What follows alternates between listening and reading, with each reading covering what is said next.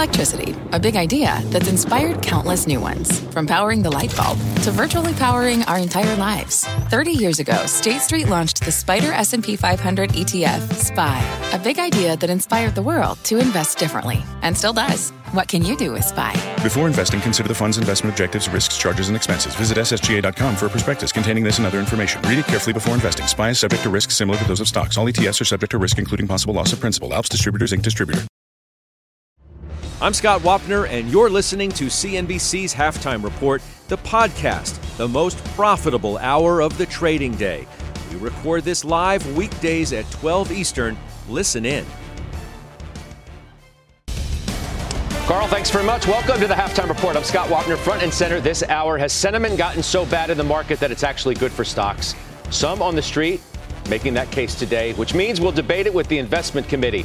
Joining me for the hour today, Jim Lebenthal, Anastasia Amoroso, iCapital Chief Investment Strategist, with me on set right here, Josh Brown and Stephanie Link. Let's check the markets as we always do. It's 12 noon in the East. We do have a good day going on Wall Street.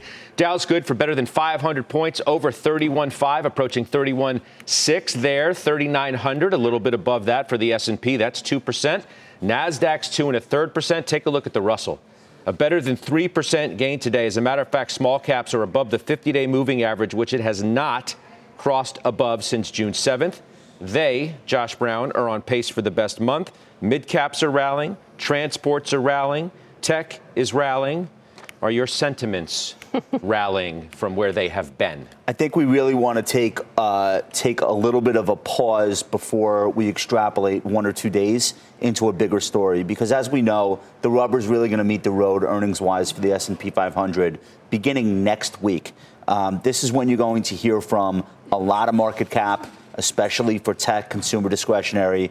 And I think it's not going to be the reports themselves, but the reaction to those reports that will be most important. The reason why I say that is a lot of bad news has been priced into large cap growth companies that are down 20%, 25 in some cases 30%. So it may be sufficient. We may have gotten too negative. Maybe the pendulum has t- swung too far, but it's too soon to definitively declare that until we see the post market moves when those companies report, especially if any of them have anything more to say negative um, as far as second half guidance. So that's where I am. I, I, I want to see how the market digests these reports and, and uh, what they have to say post call. Those are fair points, all of them, Steph, right? Yeah. Um, we've been in this downtrend.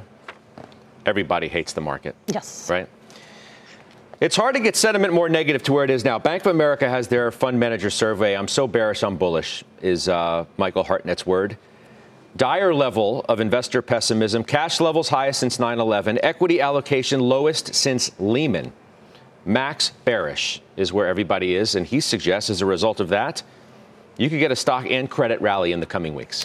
I think you have a trading range market right now uh, because a lot of things haven't changed at all. There's still a lot of unknowns, the Fed being one of them, inflation, and now we have this dollar problem, which is going to be the theme for the second quarter. We're already hearing about it. And so, uh, you know, look, did we get oversold? Sentiment is bad. People have lost a lot of money. They forgot that they made money the last three years.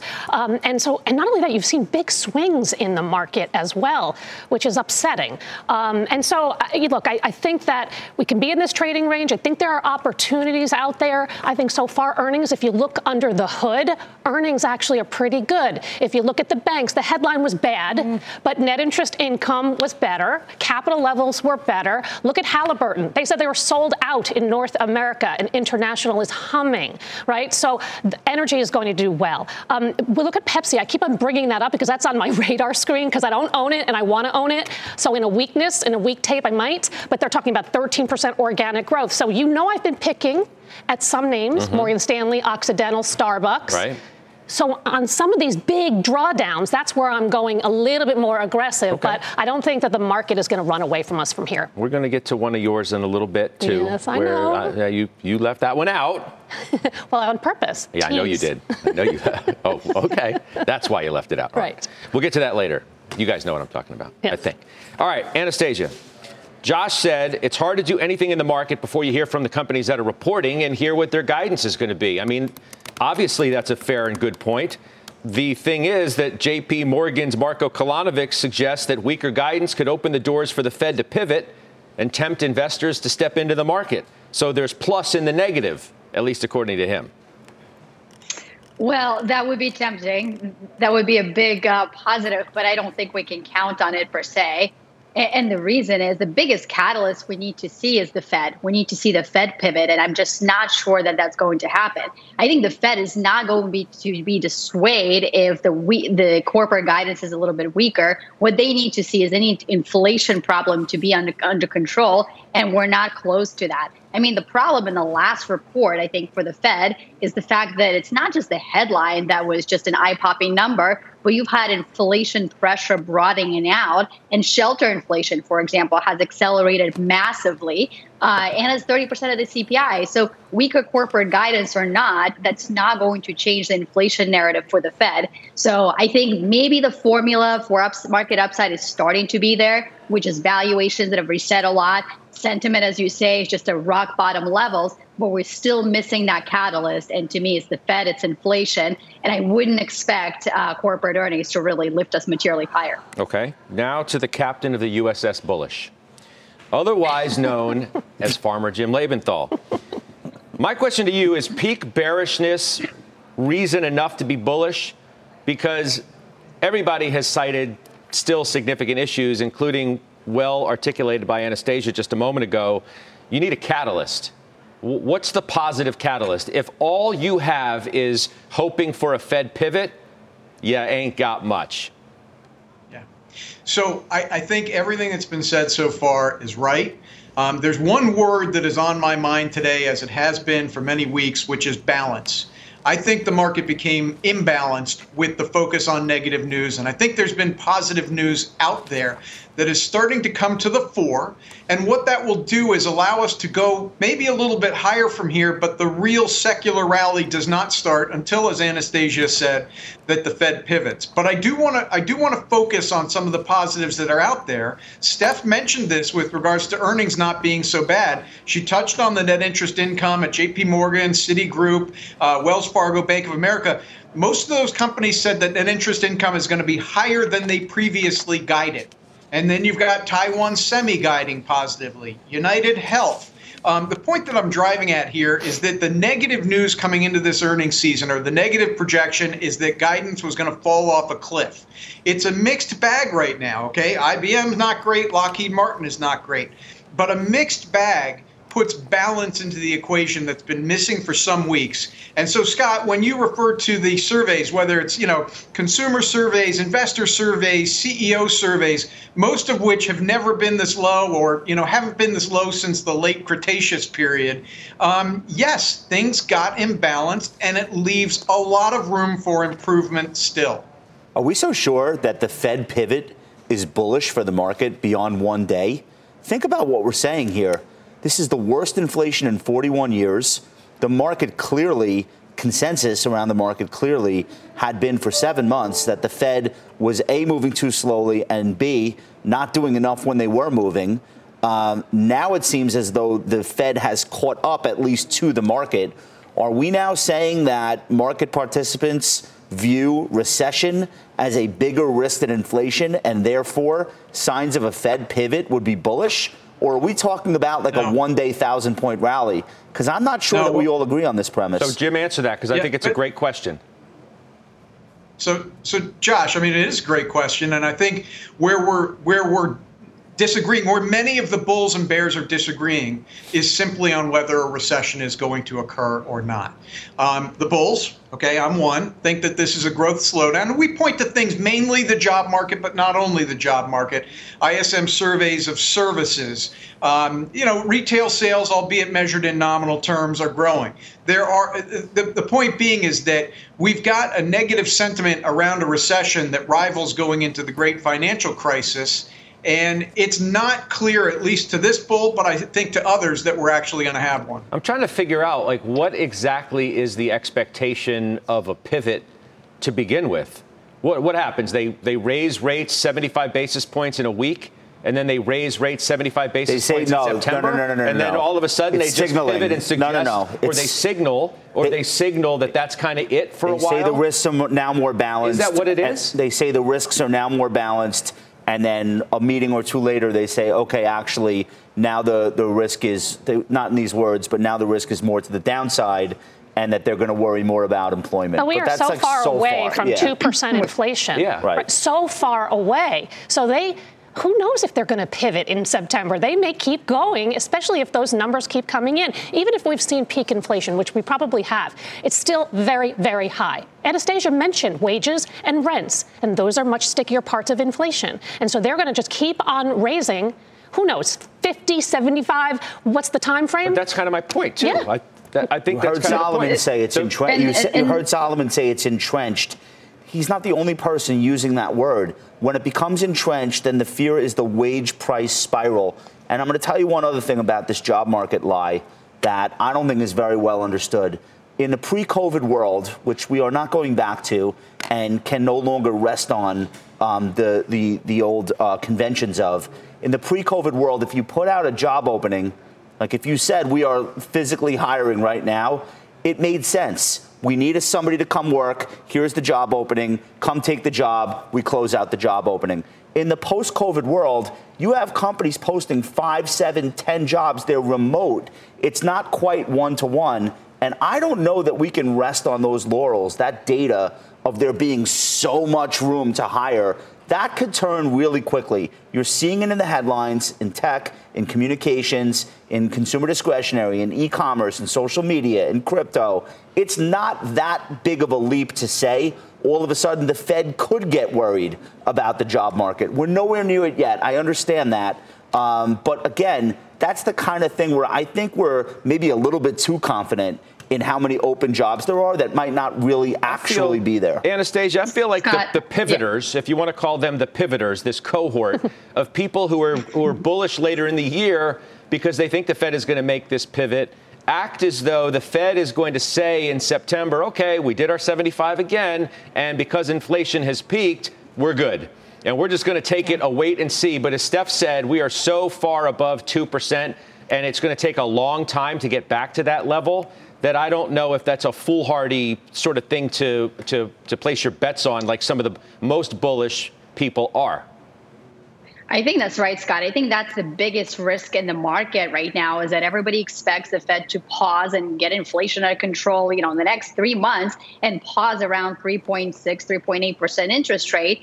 But it is really challenging to resolve some of the bottleneck issues that we have. We talk about the shelter inflation. I am really concerned about that one. I mean, think about the lack of inventory of housing. Think about the fact that the multifamily residential vacancy rate is at 2.6%. I mean, this is one of the lowest numbers that we've seen. So, how exactly are you going to bring down shelter inflation very quickly? That's 30% of the CPI basket.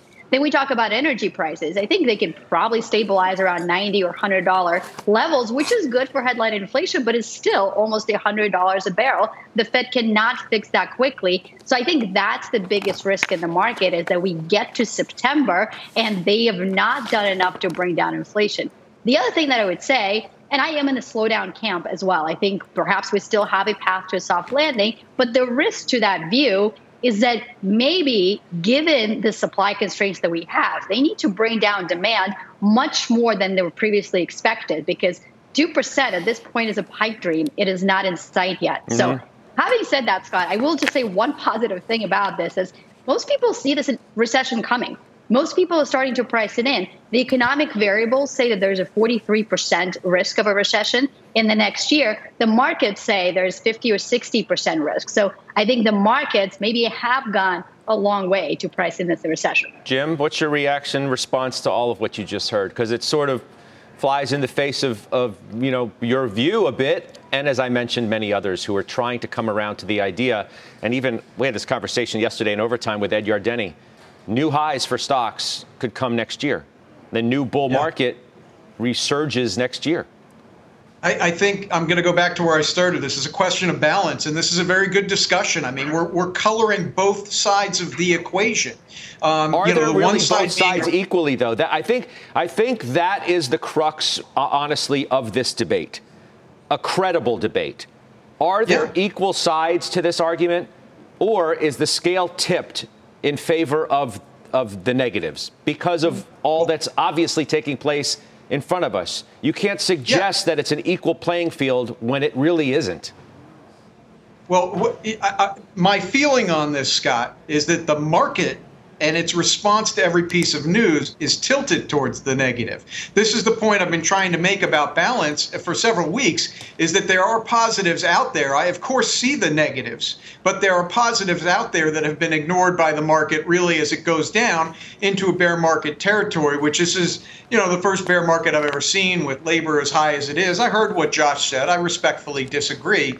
Um, but I, I think what we're seeing in the last couple of weeks is a reflection in the market that it's just simply not as bad as has been made out. It's not good.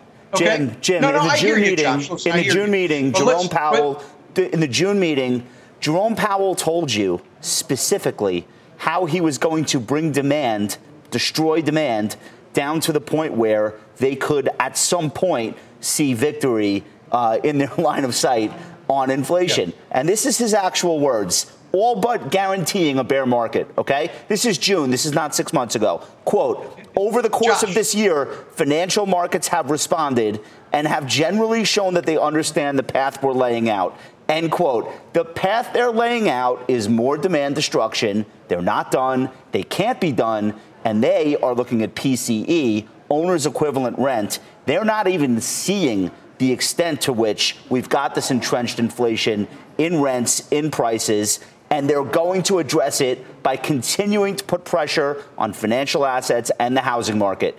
In that environment, you're going to have days like today where we get a, a, relief, and that's cool. I'm all for it. I own stocks too.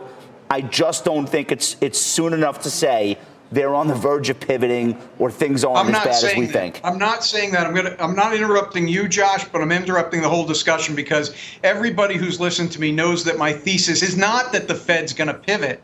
The Fed's going to continue to raise interest rates. What my thesis is is that the long-term impact of the pandemic is supply chain onshoring, which is going to match the demand destruction that the Fed is working on with demand from supply chain onshoring, onshoring and infrastructure. Onshoring is inherently spending. inflationary, thereby working yeah, counter Josh, to what the Fed Josh, says they're trying to do. Let me finish. That's let true. me finish. I, I, I love listening to you. I really do. But just let me finish the point here. I hear you. You're portraying the negative side very clearly. I can see it. I, again, to the what? point that the positive sides are being missed. Look at gasoline futures down 25% in a month. Look at lumber, copper. Look at the direction of initial jobless claims, which, by the way, initial jobless claims picking up but continuing claims continue to be right at their 50 year low, which does say that as jobs are laid off, people are finding replacement work right away. The upshot of which it's taking labor pressure off. I mean, these are things that are happening Jim, right now. You, you sound at times as if you are painting a this is why I'm bullish on America for the next 10 years narrative. So much. Which I totally get that, okay? I need to know why you're bullish on the stock market for the next 10 yeah. months. None of I'll what you, you said in terms of onshoring has anything to do with where this stock market goes in the next 10 months. It just let's talk in the next not. talk in the next six months. Let's talk the second half of this year. What I'm looking for, and we've already qualified that we're 10% into the earnings season right now. But what I'm looking for is the guidance. And as much as I see negative guidance from Lockheed Martin on supply chain, I see positive guidance across a wide array of industries, whether it's JP Morgan, whether it's United Healthcare, whether it's Taiwan Semi, whether it's Samsung Electric. And my point being is that earnings are projected right now to fall off a cliff. We're only 10% into the earnings season. I get it. This may change, but right now, nothing's falling off a cliff. And it gives a bridge to the end of the year. The positive effects I'm talking about are going to be felt in 2023. There's this perception that 2023 earnings on the S&P 500 have to go from 250 to 200. I don't agree with that. Steph. Wow. I mean, I, I, I'm, I'm thinking about this, listening to this conversation, and I'm thinking, can't we just be a can't we just be balanced? Do we have to be so negative or so positive? Is it black or white? It's okay. There are these issues. The Fed is doing what they're doing. There's a lot of unknowns. We don't know how what the outcome is going to be. People are saying it's going to lead to a recession. We don't know. They have a bad history of when they raise rates that it doesn't lead to a recession. So I get all these concerns, but then mm. it's I go also back to, to Jim's point of so far earnings aren't so bad. So let's see. We have 14% of the companies that are going to report just, this they week. They just started. They just started, and we're hearing not terrible, terrible things and, so far. And I would make the, the case, though, so that. I'm just saying, wait, I'm just saying, can we stay balanced? Okay. Do we have to be like, could I'm earnings, all in or I'm all out? Could earnings hold up and the multiple continue to contract by another 20%? I don't think 20%. I think that they could certainly contract, sure. Well, in, the last, in the last recession, probably we wouldn't get down to that multiple. But take an average of recessionary uh, earnings multiple contractions. And even if earnings, quote unquote, hold up, it is possible that prices remain too high, especially if you think we're going to have these coordinated rate hikes yeah, around the world. Yeah, but you have some of the, some of these stocks, Josh, are down so much. The market's already down 20%, right? But I have stocks that are down 40 and 50%. Well, here's the problem. You might want to not use and those so, reference points, though, because no. that, that was the biggest stimulus of all time globally that produced those stock prices from 2021 we might want to throw those out and, and not anchor to them. But, look, you're at 15. Especially some of the stuff I own. You, so you're at, you're at 15 times forward. So if I think earnings are going to hang in, mm. And not every sector is going to hang in. I'm not even sure if tech is going to hang in. I sure I sure do believe energy is going to hang in, and I sure believe that materials will also hang well, I in. I wish those were twice as big as they are, but they're not. You're right, so but energy went level, from, I don't but, know what it does But us. energy went from 2% to over 5%. People now have to actually start Pequeño. to I know, I know, right. but you know what? You have to start to pay attention as a portfolio manager. If you're zero and it's the only sector that's working. I, I think, Steph, my, my, my overall point is this is not people being positive versus people being negative. I feel like the Fed is that's not equal. That's not a one-off against something else that's positive. That carries a lot more weight what the Fed is is not only doing now, but it is going to you do. spend 10 that years. That carries a lot more weight over whatever positives you want to tell me. you spend 10 right years now. saying don't fight the earnings Fed. aren't so bad. You can't that, say don't that worry equals about the Fed. Fed all but, the Fed tightening that offsets why, it. But that's why I've been saying so. I've been saying that this market is going to be a choppy market since January. We're going to have trading ranges, right? And I don't know what those levels are, but I don't see us getting out of those ranges in a big way, meaningful way on the upside because of the unknowns that we're talking about, because of the Fed, because of inflation, because of the dollar. I've said this time and again. I'm not bearish, but I'm not super bullish, but I can still find some stocks and sectors that I like. Last word. We'll make Scott. that it right. Oh, hold on. Hold on. Sorry. I'll come back to you. I promise. I got to take a break. Netflix is getting ready to report earnings after the bell. That stock is up more than 10% in a week. But you know what happened last time they reported? That was like the biggest bombshell we've seen in a long time from anybody during earnings season. We're going to get you set ahead of the report, which, by the way, comes in overtime. So I'll see you in three hours when that happens. Overtime, then halftime back in two.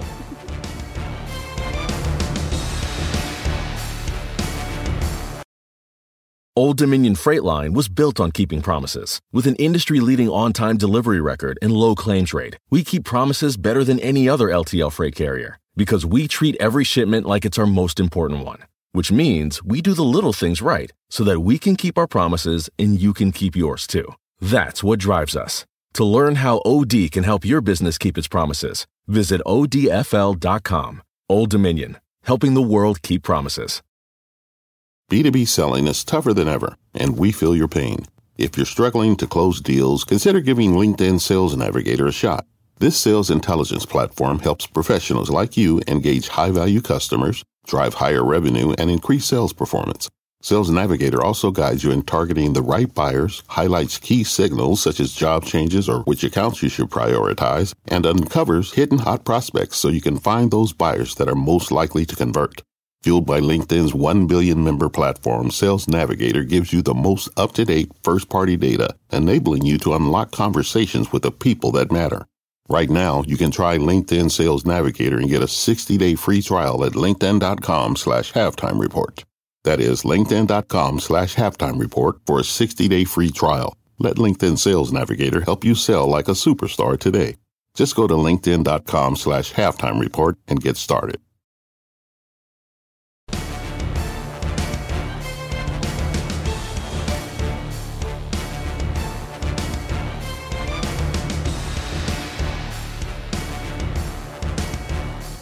All right, welcome back to the halftime report. Netflix trading higher ahead of earnings after the bell today. It's up 13% in a month. However, it's still the worst stock in the S&P 500 this year.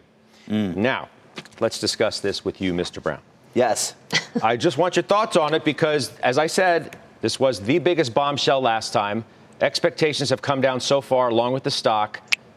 Give me the mind of the investor going Yo, in. but let's keep it real. Like I bought it after it blew up. Like let's not Yeah, act like. I'm a, like No, I'm no, a no, but- Netflix. but what's the I, mind of I'm the bag holding now? a bunch of stocks. This is not one of them. What's the mind of the investor now? You know, irrespective of whether you bought it before, They if you bought probably before, lose. you feel horrible. All right, they probably they probably lost two million subs. Those If are the expectations. Okay, if they lost 3 million subs, the stock is going to violate uh, 185, which has been support. It has bounced off of that level, or 180, I should say.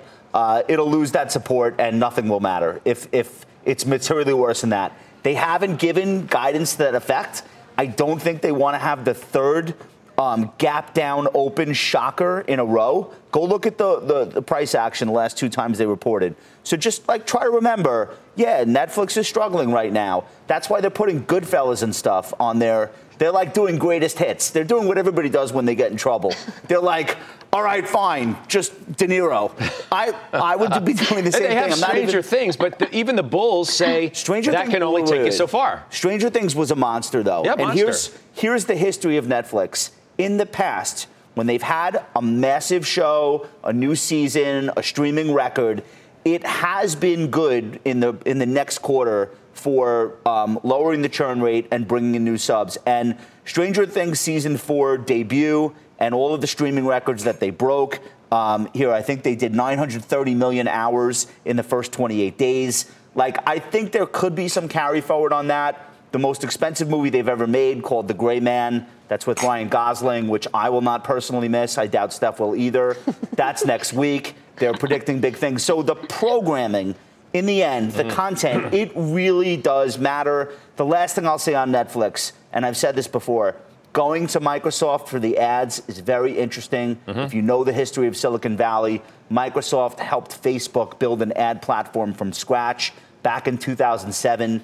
Um, that to me is the most interesting thing. Forget about how many subs they add or You think lost the in the ad platform is going to work? I don't think we're going to see it until early next year. Yeah. But I think there's going to be a lot of hype around it. And there was a piece in the journal today about how excited the advertisers are. Of course. What's interesting about the Netflix ad platform is they're not going to have that many subs for it on day one. But that's the growth opportunity. Hmm. Like not starting off throwing ads in everyone's face, but saying, Yeah, I just think this of is the a user experience. That's what I think that it's going to really It's working for Peacock. It's working for you know there's several platforms. It's it's actually helping them. It's a different tier of audience, and it's an audience that Netflix historically has been giving itself away to for free. Let me ask you These are people sharing passwords. Let me ask you this. Did you buy the stock Hmm. because you saw the roadkill and you said, too good of an opportunity to miss now? Or did you buy it because you're truly bullish on the company's future, which many sort of question the, where the growth is going to be over the next you know, handful of years for Okay. a variety of reasons? Okay, so at its low, it's 197 now, but at its low, like 180, this was a 75 billion dollar market cap.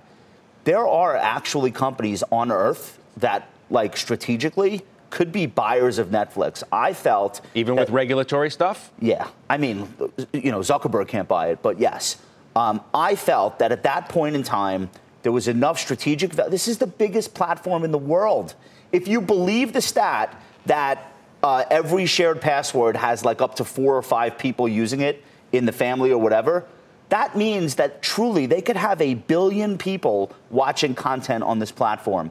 So I felt that the stock had been de-risked, even if you think they're going to be in a knife fight with Disney um, and, and Amazon Prime. Well, they are, but they're going to have to spend more. Even if you think that goes on for two years, it's still a huge audience. Now, why, what, what would make me change my mind? Yeah.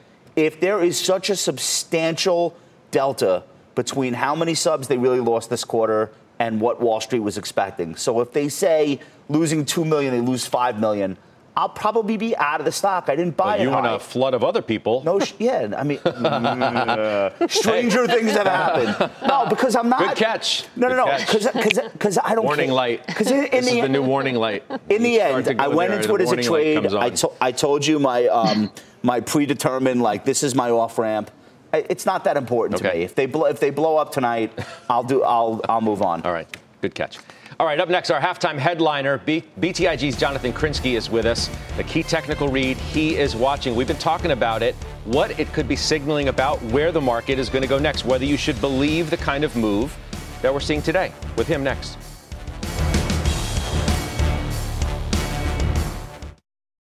You seek the key, but first, you must learn the ways of precision, craft, and performance with Acura's all-electric ZDX. With a premium Bang & Olufsen sound system up to a 313-mile range and a Type S variant with an estimated 500 horsepower, the ZDX is their most powerful SUV yet.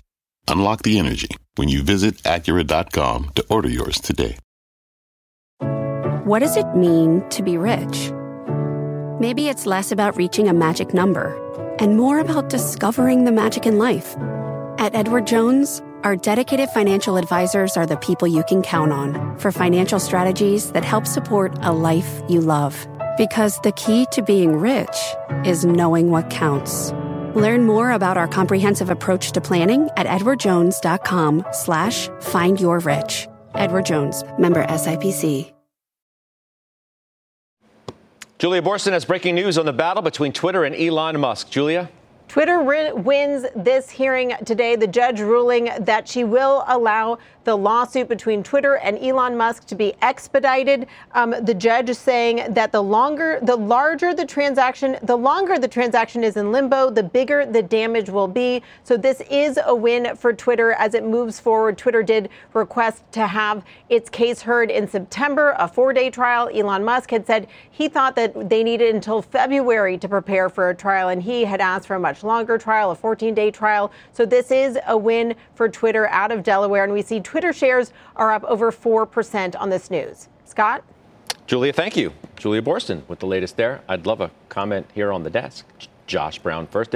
You owned it at one point. I, I, I've owned it over the years, but Yeah. I Tempted told- at all? No. When you asked me at 50, would I sell it or buy it? And I said if I owned it, I would have sold it because this is not trading on fundamentals right now. That's the whole problem. So I don't have an edge on what's going to happen, but I do think that even if he gets it, it's a mess. He's got to fix. Josh? I'm just so happy for Kevin O'Leary right now. Josh? What? Seriously. No, seriously. Uh, no, I think there's a lot more on the line than just what happens with Twitter and Elon Musk here. This is about whether or not like the rules of, of engagement um, are going to be enforced, and we're dealing with this societally uh, all over the place, from Washington to Hollywood to international relations. So I don't want to live in a world where we can't rely on the Delaware Chancery Court. Uh, since I've been a young child, this has always been something that's been important. No, look, that's what I think the stakes are. So if they say, hey, dude, you waived your, your right to due diligence, you said you were buying it, this is the price, you agreed to it, there was nothing about bots anywhere in the agreement. If that's not being enforced, I think it's really tough environment for, for example, people doing arbitrage. Um, it's very tough environment for private equity firms who think they have a signed letter of intent. So I think it's it's good that there is going to be some resolution to this sooner, not later. Okay. Uh, let's bring in our headliner now. Uh, as we mentioned, BTIG's chief market technician, Jonathan Krinsky, joins us now. His note had us talking uh, certainly this week. It's good to see again. The, the crux of which, uh, speaking, of course, of your note, is that now we've spent 61 days and counting below the 50-day moving average of the S&P 500. So take that into consideration before you get all bulled up on a couple of days' moves. Yeah, thanks. Good to be here, Scott. Um, yeah, that's right. So we went back and looked over 50 years of market history, um, and getting 60 consecutive days below the 50 days is pretty unusual, as you might have guessed. Um, the last time we saw that was November 2008. Um, and really, if you look at the prior samples throughout time, the majority of them tend to occur in established bear markets. Again, not surprising. Um, but the crux really is that it rarely getting when you're at 60 days, rarely did it mark the end of that bear market. Um, November 2008 obviously was was towards the tail end, but you still had that uh, that last three month drop into March 09 lows. And so ultimately, you know, we're we're, we're kind of in this uh, what we call a, a messy period of, of time where you know people are you know trying to figure out is it the bottom is it not but ultimately we don't think we're quite there yet and so um, we think rallies uh, you know, up towards 4,000 should be selling opportunities in anticipation of that final leg lower that we think ultimately gets to uh, sub 3,500. Why? Why? What takes you there?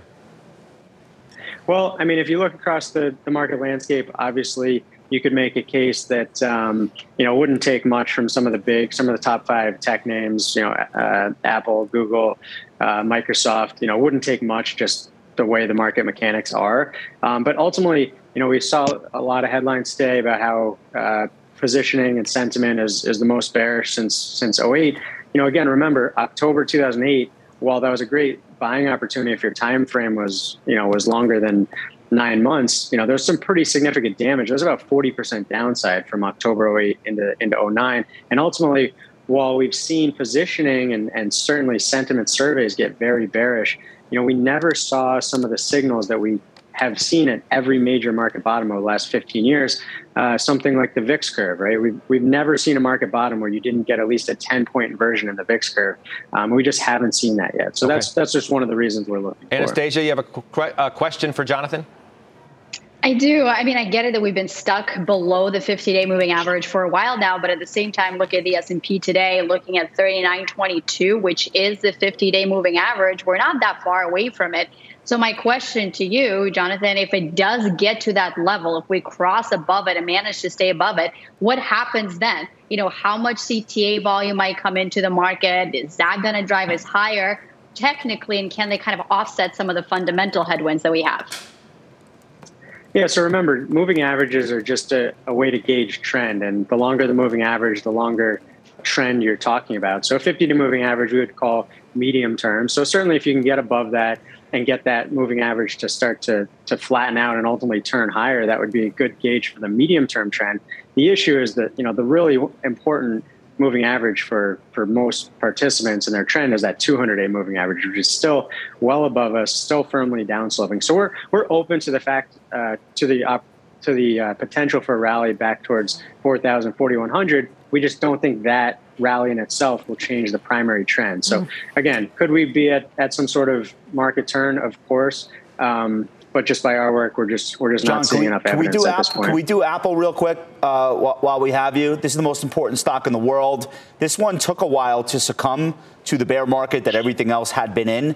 At this point, today would be the 50th day of Apple below its 200 day. If you look back over the last 10 years where we've had nothing but V shaped recoveries, Apple has spent an average of 33 days below the 200 day once it's broken below.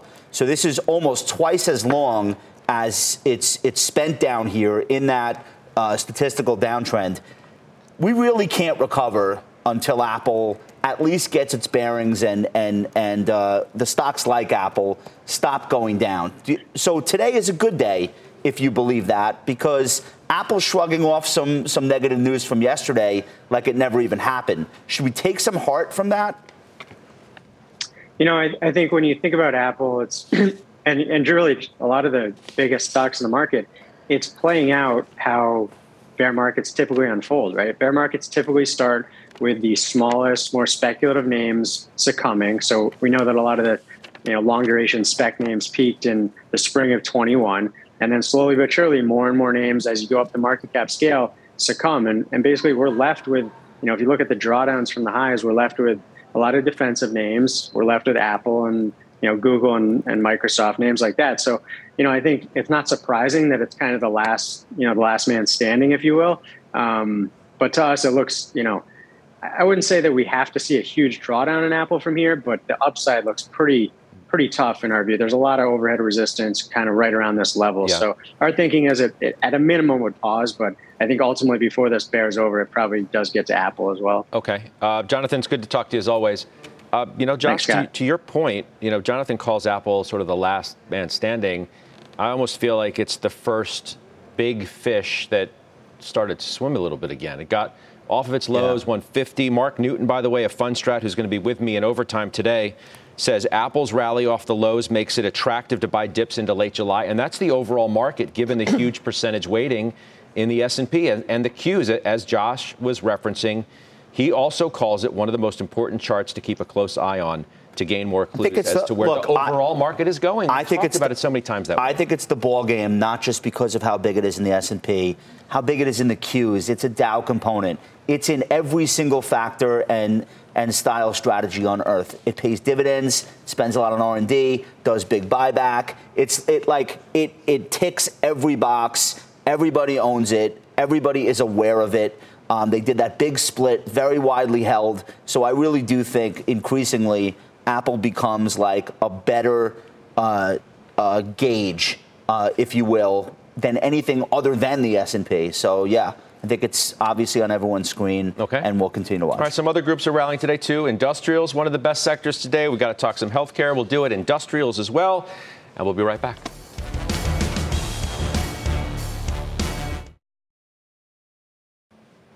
We're at session highs. Uh, Dow's looking at a near 600 point gain. We had the S&P and the Nasdaq above 2% since we started the program, and the Dow's approaching that level too. Russell very strong today. Small caps 3% plus. Uh, for that. Industrials, one of the best sectors today. Farmer Jim, Raytheon, Boeing, Deere, Delta, Alaska, Union Pacific. You like this group?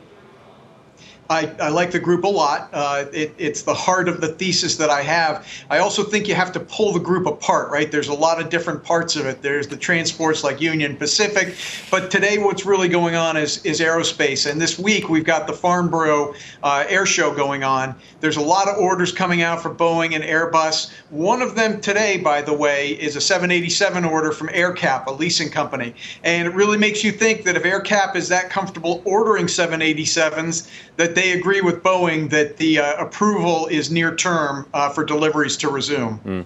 Anastasia, bullish or not on this group, and why? Yeah, I, am with Jim in that you have to pull the group apart. But if you look at it together as one block, I'm not uber bullish on the group. I mean, first of all, if you look at valuations, industrials, it's kind of in middle of the pack, in line with the S&P 500. So they're not uber cheap. Um, I don't see the valuation argument there. And then if you think about the catalyst, it would be increasing manufacturing orders, increasing defense spending, or you know perhaps an infrastructure stimulus. And we don't have any of that on the cards. In fact, when I look at ISM manufacturing new orders, they're slowing. Employment is slowing in manufacturing sector as well. So I think the overall trend for capex is down. So it's hard to like the sector overall but perhaps you do find some pockets of those opportunities. But for me, it's not airlines. It's probably not transports. It's got to be something else. The Farnborough Air Show sounds like the Catalina wine mixer. Is that is that equivalent? Because that sounds like a big catalyst. I'm in I, am in ITA with this group. Yeah. Uh, I, I think you want to be in industrials, you want to be in aerospace, but I really think you want to lean toward defense. This is like a guaranteed bull market over the next five years. Everybody witnessed what went on in Ukraine uh, this winter. There is no uh, G20, G7, whatever. There is no country that's not going to be spending more in the next three years than they spent in the last three years. I think these stocks have a tailwind behind them. But, that, but that's that that's that group. There's a difference between a defense tailwind and then a manufacturing bull Boeing's the biggest weighting, though. In, I understand, the, but Jim Jim paints a picture of a manufacturing bull market. Uh, could be. Could be. I mean, there's no signs of it yet, but let's hope. Boeing's a special situation. They've had so many problems over the last several years. They Yeah. get 787 out, they get China recertifying 737 MAX, free cash flow goes to the moon, and that's what the stock trades on. I like John Deere. It trades at 13 times earnings, and it's um, it's down Recurring about revenue 10%. model. Yeah, and precision tech farming is a big deal. It's going to help their margins expand for the next decade. So that's the one I would play. Right, Jim? I mean, we're not in a manufacturing bull market. Side note, side note, I love it that Steph and I always independently come to the same conclusion. I'm in Deere too. Um, but look, the market anticipates, I'll just restate my thesis, not to get shot down again, but I think it's important here, right? Infrastructure spending is approved and it's planned to come online next year. All of these plant openings that have been discussed and announced for two years are now starting to be built, and the thrust of that is going to be felt in 2023 and the two years beyond. The market, I believe, is going to start anticipating that in the form of higher capex and higher industrial activity by the end of the year. Okay. All right, straight ahead, Santoli's midday market check. We're back right after this.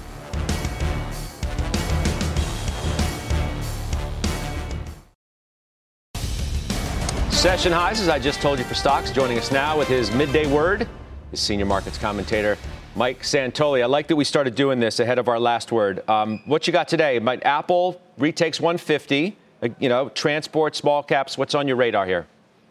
Well, it seems like you know the Bulls picked up the, their fumble from yesterday. It really it looks like the way yesterday kind of looked for much of the morning. Uh, it, to me, it's about dialing down the recession, uh, the imminent recession risk uh, dial a little bit. Everything's moving in that direction. Credit spreads are collapsing tighter. Uh, you have the dollar down for the third day in a row. So I think it's just a little bit of a let's uh, you know re- release a little bit of the tension out of the system. One of the consistent things all month has been that the market's acting as if professional money had really taken risk down, lower exposures, feel like they might have to add back if the market's going to be stronger. So it's too early to say, okay, we're going to break above this uh, this trading range, but that is the way the market has acted, uh, at least in the last couple of weeks. Well, you heard Krinsky tell us a little while ago. I'm not sure if you heard the interview or not. Yeah, you could push 4,000, 4,100, yeah. but you still have a hard time believing in much more than that.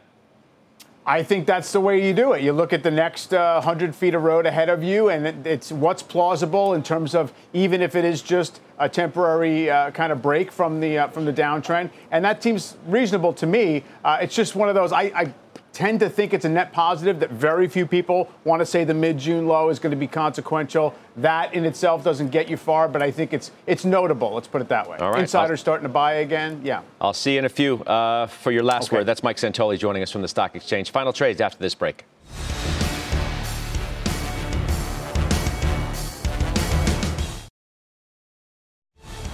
Oh boy, overtime today, 4 o'clock Eastern. You know what's coming. Netflix earnings. You cannot afford to miss the print, what happens with the stock, and then all of the analysis on the backside of that. Shannon is with me, Alex Kantrowitz. We've got Mark Newton, as I said, from Fundstrat I'm with his big Apple off. note. You'll be. I may have you call in now, Mr. Shareholder. Please don't, please don't make me. Note to the producers. He said he's available. We'll see how we'll it see goes. We'll see how it reacts. All right, let's do final trades. Uh, Anastasia. Energy. Uh, I liked taking profits on energy earlier in May, but it has corrected 26% from the peak. And by the way, I still think oil price can stabilize around 90 to 100 dollars a barrel. That's great for energy shares. They're highly profitable. The cheapest sector in the S&P 500. Mm-hmm. And oh, by the way, has a dividend yield of four and a half percent. All right, thank that. you, Farmer Jim. Yeah, the last two quarters that Netflix has reported, it's laid an egg and it's weighed on Disney and Paramount. Uh, I don't know if they're going to lay an egg this time, but I think the risk is to the upside. I don't think people are going to be fooled because the last two quarters, Disney did much better in operating results than Netflix. Yeah, Paramount not doing well right now either. Uh, Stephanie Link. On the heels of Halliburton, I like Schlumberger. I've been adding to that. It's now my largest energy position. Great, best-in-class company with excellent technology and higher margin profile. Okay. Uh, as I said, Josh said, you may see him this afternoon. Of course, he's clearing his schedule. you also may what's not. Your, it's what's your final trade? Uh, uh, Nvidia. If you think ah, this, okay. if you think this tech bounce has legs, this name will definitely play. Right. It's up double the, the Nasdaq right now. I'll see you in a few hours. The exchanges now. You've been listening to CNBC's Halftime Report, the podcast. You can always catch us live weekdays at 12 Eastern, only on CNBC. People today can spend half their lives over 50. So it's good to be financially ready for what's important to you as you get older, like a family vacation. Or starting your dream business. Welcome to Connie's Coffee. How may I help you? AARP's trusted financial tools can help you plan for whatever your future holds. That's why the younger you are, the more you need AARP. Start planning today at aarp.org/moneytools.